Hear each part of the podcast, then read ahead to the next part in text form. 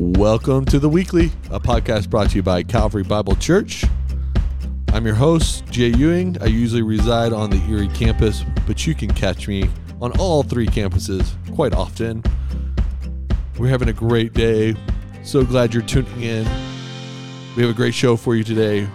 We have a new guest, but before I get there, I want to introduce you to something you probably already know, but that is CalvaryBible.com. Go to CalvaryBible.com, find out what's happening in your neck of the woods. You do not want to miss what is going on here at Calvary this spring. We got so many great things. We're on our way towards Easter. Uh, we have egg hunts, we have summer trips, and it's just going to be oh, we have Kids Week. We just have too much going. So you need to go to CalvaryBible.com, click your campus, click events, find out how to get involved here at Calvary. Always, you can write me at the weekly at calvarybible.com or my normal staff email. I answer to both. And uh, I think that's enough announcements for today. Without further ado, let me introduce Patrick Sobecki. He is on the Boulder campus. He is stepping into the booth for the very first time. Very first podcast? Yeah, I've never actually been on a podcast before. That is very strange to me that you have never been on a podcast before. Why me in particular? Well, there's affinity that you and I have, or there's several affinities. It's true. Um, we'll get into that, I guess, today. But first and foremost, Patrick today brought me a cup of coffee. People, this is why I need to bring people on the show because they bring me things when they get on the show. And he brought me coffee from Boxcar, and it's the most unique coffee I've tasted this week. Oh man, I just I was so excited because Boxcar they're opening a roaster like five blocks from my house in South Boulder. Wow. So we're so excited about that. yeah. Uh, because they've been one of my favorites ever since I moved to Boulder in Yeah. 2012. So it was just fun and. And it was from El Salvador, which ever since the Filter of Hope trip, I've been like really excited to Yeah. try and hand out new El Salvador coffees Yep. that I'm excited about. Yeah. So it was just a cool opportunity. Okay, real quick, Boxcar story. Okay. People at, on the weekly know that we don't get to anything about eight minutes in, 10 minutes into this podcast. this is just guaranteed. Good to know. yeah. So, uh, Boxcar was newly open, newly came into Boulder. My friends, uh, those days, I was in a student ministry program and we were like, hey, let's go get some Boxcar. Let's check this place out. So, first time ever there. We go in, we order, like, you know, this Boxcar was one of the first inside the city of Boulder in the uniqueness of roasteries. And so we were like, okay, we'll just order. We order, we sit down at this bistro table. Like it's, but it's a wood bistro table. So it's like wood and then the chairs are wood. And something happens. Someone like, you know, kicks the table and your coffee mug just sort of spills. You know, like I was like, all right, I'll get it. So I get up and I go to get up. And as I go, I need to move out because it's getting tight in, you know, boxcar. It's very small. I pull up the chair and the whole thing falls apart like a puzzle. like it's just like all of it goes everywhere. Like spindles, everything is like Chair's just gone. it's and like I'm holding a part of it. and like just a know pile of kindling at that point. and like everyone's eyes like this is, are turned towards me. I'm like, I literally just picked this thing up, and I don't know what to do next. Like, there's not another chair in the building. Like, this is it. Oh, it's so full. So my friends and I, like, they're just laughing. Like, oh my, like it's unreal. So it takes about ten minutes. We finally put the stool back. I sit on it without the back. Put it back together. like, somewhat. Put the Uh, joints you know, back just like in. slamming it. One of the most embarrassing moments in a coffee shop history when I like destroyed literally every rod spindle is on the floor. I'm like, I don't know how one could do this. That's how you know it's a fancy coffee shop, though. Is Oh that yeah. even even the chairs can be deconstructed. I hope since I've been there long ago, they have new chairs. Ah, well, it's, I, I've never. They've. Never I will never sit in those chairs again. Yeah, fair Yeah, enough. yeah. You'll have to come to the new cafe they're opening to see if it's the same experience. Yeah, totally. Oh man. That's That was that was a, one of those weird. So when you said boxcar this morning, I just thought of that story. totally. All right, Patrick, let's get to the let's cut to the chase. Um, you're on Calvary staff. What do you oversee here at Calvary? Yeah, so I'm the coordinator of high school ministry out at the Boulder campus. So I, yeah, love working with the high school students, their parents, and just the community of young adult leaders that gets to show up there every week. Yeah, and actually, I knew you before you were on. Actually, we met once in a random spot. Yeah. Before you were on this team, what did you do here on the Front Range? Yeah, so uh, the year before I came on staff with Calvary, I was a fourth grade teacher at a small classical Christian school called Summit Classical Academy. Yeah, that's super fun. It was it was a really good time. I learned a ton about teaching, a ton about myself, and realized that why I think I have the gift of teaching, and that being confirmed by others, I don't think it's teaching fourth graders. you know, it's nothing like trial by fire to find out your gifts. oh, totally. So uh, you're married? Yep. So I've been married to my wife Tina for coming on seven years now. Yeah. Whoa, crazy. Yeah. Yeah, and we have one little girl, Beatrice, who's a year and a half. So that's just been a wild ride. Yes. If you know anything about Patrick, it makes sense that they named their daughter Beatrice. Because the other affinity outside of coffee that Patrick and I hold is we both have had a collegiate or post collegiate uh, classical training. Yeah. So what did what is your classical training in? Yeah, so I got a uh, Bachelor of Arts in Great Books Oh my goodness. Slow down. From from Bethlehem College. Okay, so Bethlehem College is where John Piper is from, right? Yeah, John Piper is the chancellor out in Minneapolis. So it's right downtown Minneapolis in his church, Bethlehem Baptist. So it was great. It was a college in Sunday school rooms, but I just got an incredible education there. So great books. So what does that mean for those who are unfamiliar with great books? Yeah, so if you would combine basically a philosophy, theology, literature, and history degree all into one degree, where you think about moving chronologically through the history of the world, thinking about who have been the thinkers, the writers, who have influenced humans the most. Mm-hmm. That's who we studied. Wow. So you did that for 4 years in undergrad? Yep. That's great. And then did you meet your wife there? So we actually met in 2012 when I moved to Boulder. Okay. So we're both actually from Colorado Springs, but went to CU. Um, she finished her degree at CU in 2015. I, after a couple years at CU, um, actually ended up dropping out. Um, I became a Christian my freshman year at CU through the Navigators ministry there Yes. Um, and just totally lost interest in the Arabic degree that I was pursuing.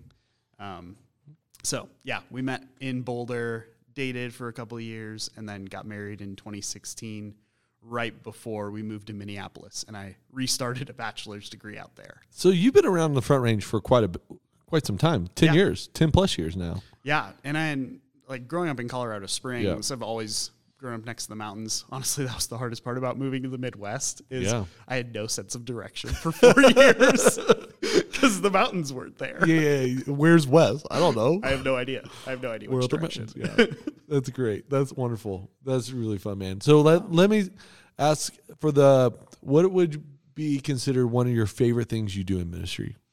Oh man, I love, love, love getting together with leaders and talking about making disciples who will labor for a lifetime.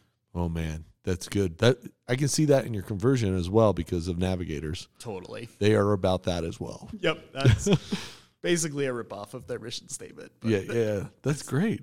it's just I fell in love with it. I got a vision for disciple making. The idea that you could meet with one person to train them to pray and read the Bible and learn to love Jesus and then help them teach someone else to do that. Mm-hmm.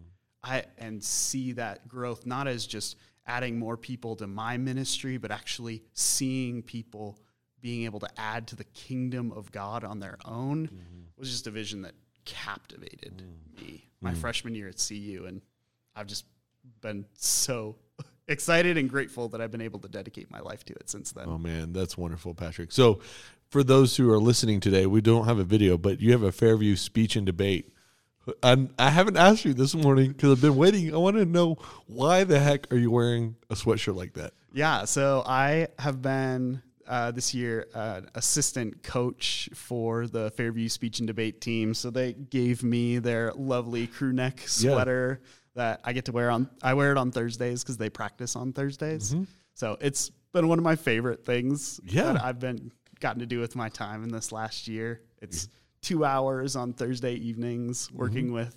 There are actually 60 students that are part of the Fairview speech wow. and debate team, and it's just so fun to go yeah. and talk to students about the most important political things, the most important philosophical things, and all in the context of just a Boulder Public High School. Man, what a wonder, wonderful thing! I, I didn't know that about you until this moment when you wore your sweatshirt. But um, that's really fun. I can see how classical education has given you love for that as well. Maybe totally. And it was actually a book um, called The Coddling of the American Mind that was really helpful to me in this last year, thinking about it's not a book written by Christian guys, it's written by two guys. One's a, a First Amendment lawyer, and the other works with college students um, as a sociologist. Mm-hmm. And they're just talking about how one of the things that the rising generation really lacks is the ability to deal with disagreement, mm-hmm. the ability to deal with any other kind of worldview. Um, and so, one of their practical applications at the end of the book is get involved with a high school ba- speech and debate team because yeah. you can actually train that kind of resilience and openness into students yeah. while they're in high school still. Oh man, that's really cool. I like that. It's a knock to the closing of American Minds, which is another book I'm sure you have read, Allan Bloom. So um, you know, this forgive this podcast. We're gonna be dropping a lot of books. Yeah, it's it's the curse I have on my friends yeah. that I just lay out so many book recommendations. Yeah, yeah. Mark Luby for years has just joked that I I have to be the person who reads books for him and then summarizes them because I just recommend so many. Yeah, yeah. It's so good, man. So good. So out of all the books that you've read, what are some of your top favorites? Outside the Bible, you know, Jesus is the answer. I know, but outside of that, what are some of your favorites? Yeah, I, I think one of the books that I think about on a weekly basis is The Brothers Karamazov yeah. by Fyodor Dostoevsky. One of my favorite books. It's it's such a mouthful to say for yeah. people that don't know it, but I, I mean, I think about that book. There's this one character, this old monk who's a mentor to one of the main characters. Brother Zosima. Yeah. I on a it's at least once or twice a week that I think in a situation, what would Zosima do yeah. here? That's a oh my goodness. We could talk hours about Zosima, but oh, yes, yeah. um, that's wonderful. Yeah, there's a very approachable translation these days, Brothers K. Yeah, totally. Which two Americans, a couple, have translated all his works into a little more modern English again. So helpful. Contemporary, I should say contemporary English. Yeah. Um, and it's a very well written book yeah. in that translation. Yeah. And it's such a simple story about three brothers having conflict with their dad. Yeah. At the end of the day, like who can't relate to that? Right. Right. So I just love it. Yeah. I, man, if you want to give yourself to something like that, uh, I couldn't highly more recommend that type of book as you think about, you know, people at Calvary in the years, how many years have been on staff? Two, three? Uh, it'll be two in June. Okay. What what type of material would you give um, some adult who is really fleshing out their faith, want to be really sharp in the modern world about who Jesus is? What what approachable type book would you have them read? maybe some people wouldn't call this book approachable, but I think it is. And I think it is actually one of the most helpful books for me in dealing with modern culture. But I think Augustine's Confessions are so, so helpful mm. in our day and age. I think he lived in a point of history that's so similar to ours in so many ways. Yeah. I mean, even thinking about his life, he grew up where his mom was Christian and his dad wasn't. He just got into all sorts of sexual sin in his teen years and Yeah. then ended up moving to the big city, became a big deal, made a ton of money, got really famous, and then met a preacher who actually spoke the kind of language, the kind of intellectual and helpful, practical language that he needed to hear. And that's how he came to know Christ. I'm Yeah. like, what? Who who wouldn't find that story helpful in our day and age? Right. You know? Right. And so I think Augustine's Confessions has been so helpful to me. Mm. And the fact that it's framed as a prayer to God Mm-hmm. throughout the whole story, that I I find it is if one were to think about what it would be to live a Christ centered life, loving God and loving others, Mm-hmm. I think the Confessions is such a great book to start with. Man, that's I couldn't recommend a higher quality book. Yeah, I, that's I've never thought about it that way, but as you sort of clarify who Augustine is, I think that would be really helpful. Yeah, Yeah. I also had to read it three times yeah, during my education at Bethlehem, so I've had a fair amount of time to think Totally. about it. Yeah, and you know when we approach great books and serious books, books that have survived not the New York bestseller, but survived the test of time and cultures and generations and wars and rumors of wars and upheavals and all those type of things. Um, you know, getting to read the great books is such an important task for us that we shouldn't do it alone either. You should find some people that are have similar interests and read them together. Yeah, I couldn't agree more. I think that's one of the things I even interact with a lot of my leaders on because they're post college, they're starting to get back into like actually enjoying reading again Yeah. for the first time after getting out of school. And then they run into some of these books for the first time and they're like, I don't even know what to do with this. Right. And I'm like, okay, let's just sit and talk about it for a minute. Yeah, Even just had a couple leaders last night stay late to talk about the Lord of the Rings. Yeah. They're like, I feel like there's something really cool and significant about like Aragorn being the king and Gandalf being like this prophet figure, but I still don't really know how to put it together. And so we just had like a 30 minute conversation after yeah, hi- all the high school students had left, after our leaders meeting had ended about how awesome the Lord of the Rings are. right. That's right. Yeah, yeah. I mean, develop a love of reading, right? Yeah. Love of reading well as well. Yeah. So you're doing some post grad work, I right? am. What what it, or actually say, yeah, you're doing some grad work. It's not post grad yet. Yeah. Someday, Lord willing. Maybe. All right. So what what type of grad work are you doing these days? Yeah, so I'm working on a Master's of Divinity through Reformed Theological Seminary. I'm doing their hybrid program, which is just incredible for full time people in ministry. So most of the time it's online, taking one or two courses at a time. But then uh, twice a year, I get to go down to their campus in Orlando for a week of intensive courses. So I'll take three three classes at a time and it's just class from 9 a.m. to 9 p.m., five days in a row. And it's just incredible to be able to learn from those professors who often have been pastors or are currently pastors. Right. And just hearing them apply, I mean, the greatest levels of scholarship to the practical work of ministry. Right. That's right.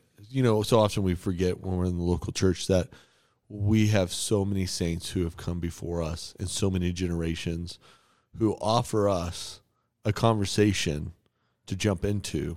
It's not a new conversation. It's actually a very old conversation, like Augustine. Like he still offers us a really quality conversation about where we find ourselves today, even in like Boulder and Erie. Yeah. Right? Oh, Gordon. totally. I, Yeah. I, I mean, I think his, yeah, Yeah. I, I could go on about Augustine for a while. Yeah, totally. I agree. Let's jump into the text this week in here at Calvary. And, you know, neither of us preached um, this weekend, so give us some grace in that. But I thought it was really interesting. I came across um, with Thomas a, an idea that I think is worthy of us to talk about um, today. And we were in the text in Matthew, I mean, sorry, Luke 19, 19, where the scribes and chief priests are trying to um, trap Jesus, right? And um, they ask if he would pay taxes or not, basically. Um, and Jesus grabs a denarius, a denarii, I should say, and um, he says, you know, we, we know this famous line render to Caesar the things that are Caesar's, God the things that are God.' Would you find really helpful from Perry's preach over this as you sat there and listened um, this week? What were you thinking about?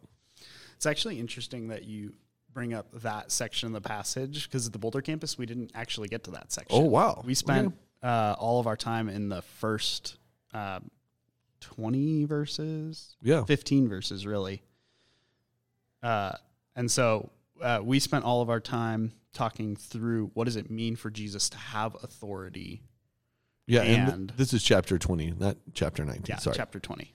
Um, and then the parable of the wicked tenants. Okay. That, like how patient is God in sending servant after servant and then finally his son. Mm-hmm. Um, but uh, all, all coming to the same I think, conclusion that really the paying taxes to Caesar is that man, we're not we're not our own. We're not authorities unto ourselves. We are under Christ's authority, the Mhm. one the one who created us ultimately. yeah. Yeah. Totally. And, and so I think that was yeah. I- even a, a shared conclusion from different texts in the same passage. Yeah, totally. I think, you know, when we talk about chapter 20, we are talking about sort of the, I guess, the reality that Jesus is the authority, or in, in other points, God is the authority. Yeah. And so, um, in the the day in which we find ourselves in in chapter twenty, um, the people don't want Jesus to be that authority. Mm. You know what I mean? Yeah. And, He's and- bucket. He's rubbing them into, rubbing them up a, the wrong way. Yeah, and nobody nowadays can relate to that. No one they can relate to Nobody. wanting no one to be their authority, Yeah, right? yeah. We never we never get upset when someone who tells us to do something. Yeah. you know, what are the consequences, especially even this would be interesting for me to sort of flesh out. What are the consequences of individualism even as we read chapter 20? I mean that that's a question for books. To be honest, uh, I think I think one of the things we talked about in my life group this week was even the idea of one of the first questions was how would you answer someone who said who asked you about Jesus' authority? Yeah. And almost everyone in my life group was like, I don't even think I would start the conversation there because I Yeah. would just have to ask so many more questions about like, what do you even mean by authority? Right. And the question we ultimately took it back to is like, okay, how would I answer someone if they asked me, why do I do what Jesus tells me to do? Mm-hmm. And so that was the question we spent more time around of even that like individual aspect of how can I even give a testimony for myself Yeah. before I even try to apply Jesus' authority outside of that. Right. I mean, that's that's a wonderful conversation to have. You know, that's a a very thoughtful room to sort of think through those issues. You know, when when uh, when did when Thomas did preach on this, and he did preach on the the the coin. Um, I was he he paused and talked about sort of the really basic identity of we have a creator and we are not our own which is super helpful because you know when we see like the, he quoted the Heidelberg Catechism, which if you're not someone who knows what a catechism is, what is a catechism? Oh man, the catechisms are these really helpful built out question and answer format mm-hmm. statements that give the answers to all the most important questions for the Christian faith. Yeah, simple simple responses to complex questions. Yeah. at some level. Yep. Now the they're not as simple as you would think, but they are. They're trying to distill truth down into some simple statements. Yeah. Right. Biblical truths. And you know, my family right now is going through the New City Catechism, which is the updated version. Tim Keller's church. Hmm. Gosh, this is super thankful for this resource they have produced. And they have a great app which is free. So hmm. that's how we're reading. You can get the book, So- an adult one or a kids one. Yep. We're doing kids. And it reminded me of even question one of the New City Catechism, which is built after the Heidelberg. It's sort of a modern vernacular catechism. Um, what is our only hope in life and death? And the response is that we are not our own, but belong to God. And as Thomas was preaching, I was like, man, this is the single doctrine that we have to talk about for the next 10 years, give ourselves to, and drip in everything and everywhere we talk about Christ in our work, in our sports, in our pickleball, wherever we are. We've got to talk about the doctrine that there's a creator who created you. Yeah. Because individualism has gone so far where we don't even acknowledge that. Totally. You know? I think Lewis in the Screwtape Letters, he articulates this so well that one of the greatest tricks the devil's played on humanity is uh, misusing the possessive pronoun. Oh, That you can take the the sense of possessing my shoes yeah. and run it all the way up because we say, well, these are my shoes, but we say we also say these are my parents. Yeah. And this is my country, My faith. my faith, all the way up to my God. Yeah. And the greatest trick the devil played on us is getting us to use my for all of those in the same way we use it as my shoes. Mm-hmm. And that collapse of making it just something that I have total ownership over. I mean, even the sense of my body being such a controversial phrase in our culture.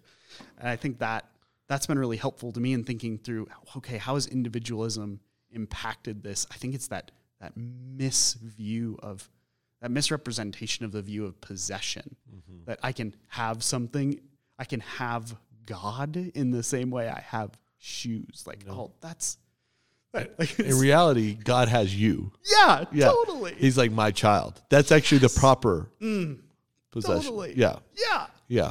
I, I, think I'm, I'm like I'm, I'm it was just I was just sitting there Sunday I was like this is the doc this is like this is why you study doctrine. This is why you study catechism. This is why you study systematically things of God. Um, now, can you just read your Bible and come to these conclusions? Yeah, I'm not saying that. Sure. I'm not saying that. I'm saying is is the Bible the full authority of God? Yes. Let me please. But these help you frame up what God is doing in the world and what He's been doing in the world, and even the catechism of starting. What is our only hope in life and death?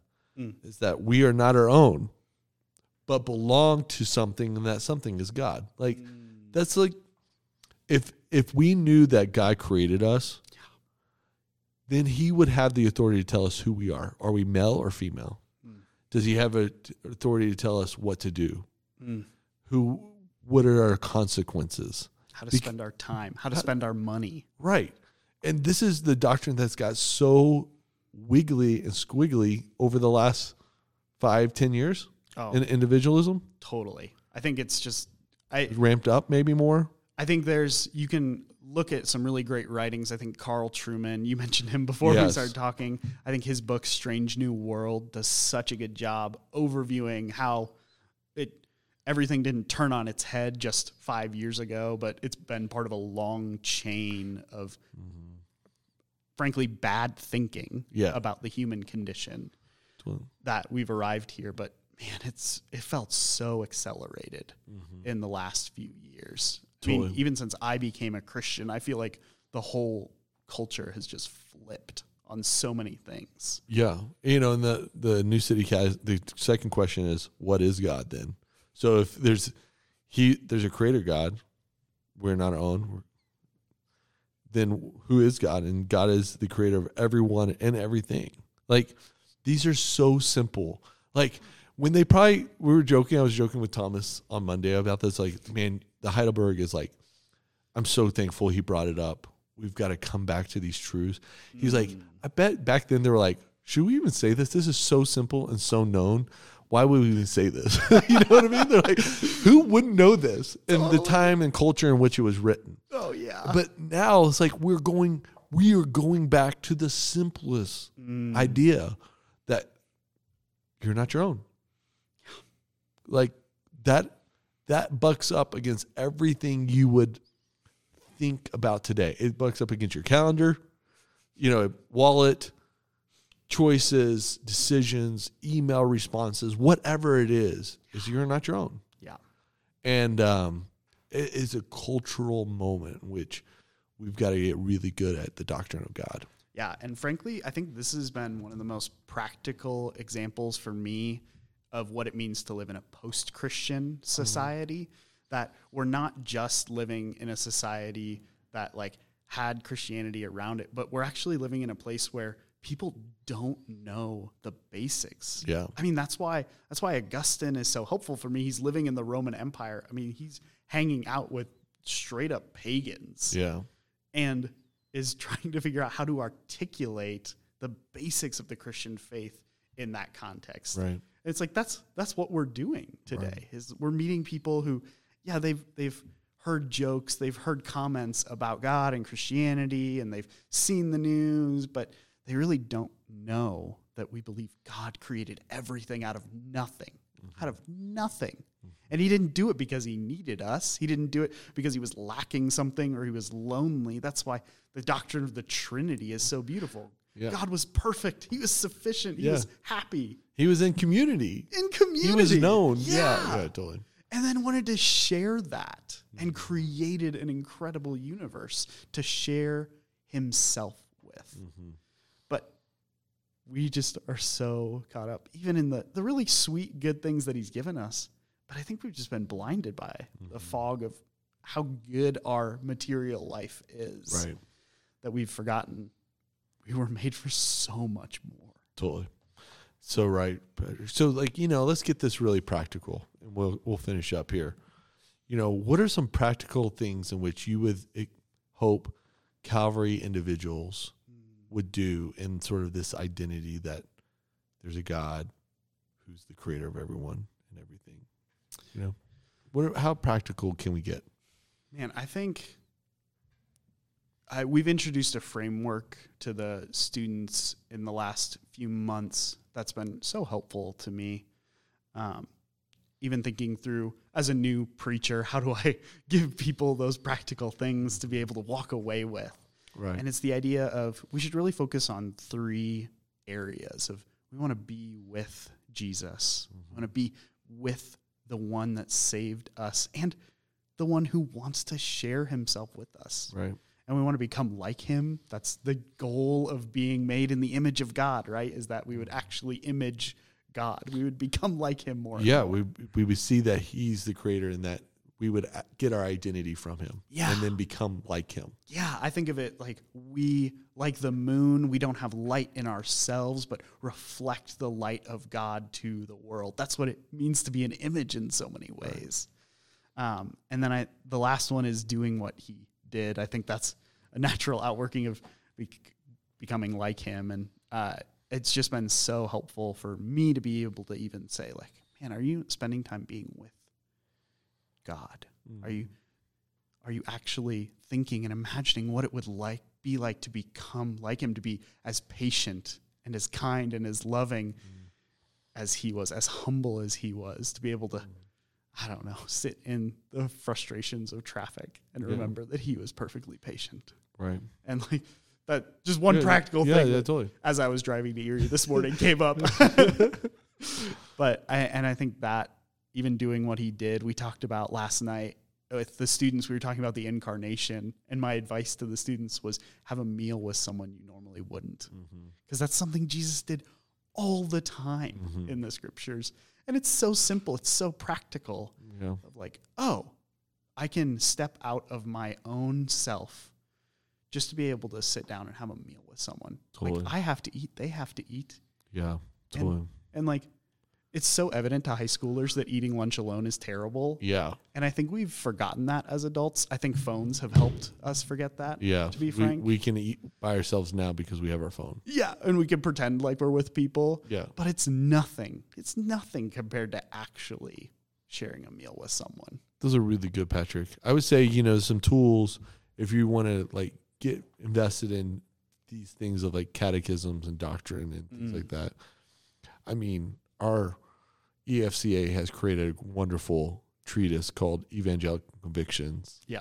It's super practical, easy for those who say I'm not that smart or would not qualify themselves for reading something like that. It's so approachable. Yeah. I would read that, especially if you're at Calvary for longer than a year. Oh, this is who we are. This is what we believe. And it's such a short book. It's Yeah. what 150 pages, maybe. and like great stories in it, great application illustrations. Yeah.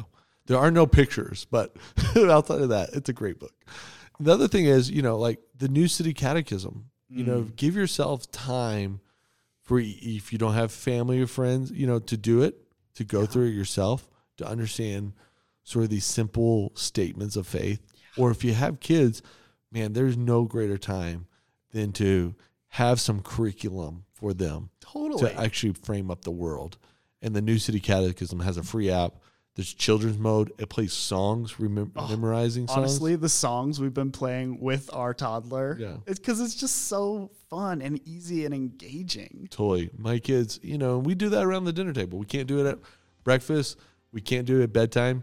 But w- that's when we have found in my family to do it, you know. And um, I just pick up these things. Think of, give yourself, one of the greatest things I can tell you, give yourself to thinking about God.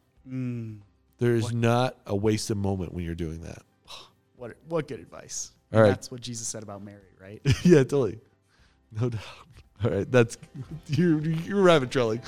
We gotta we gotta close this up, Patrick. Hey, Calvary, we're so thankful for you. Thanks for the conversation. Hit up Patrick next time you see him.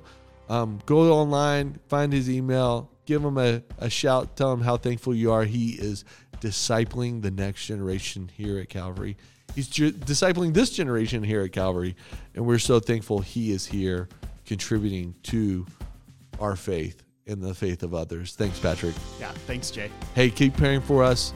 We're looking forward to a great Easter season. Have a great week.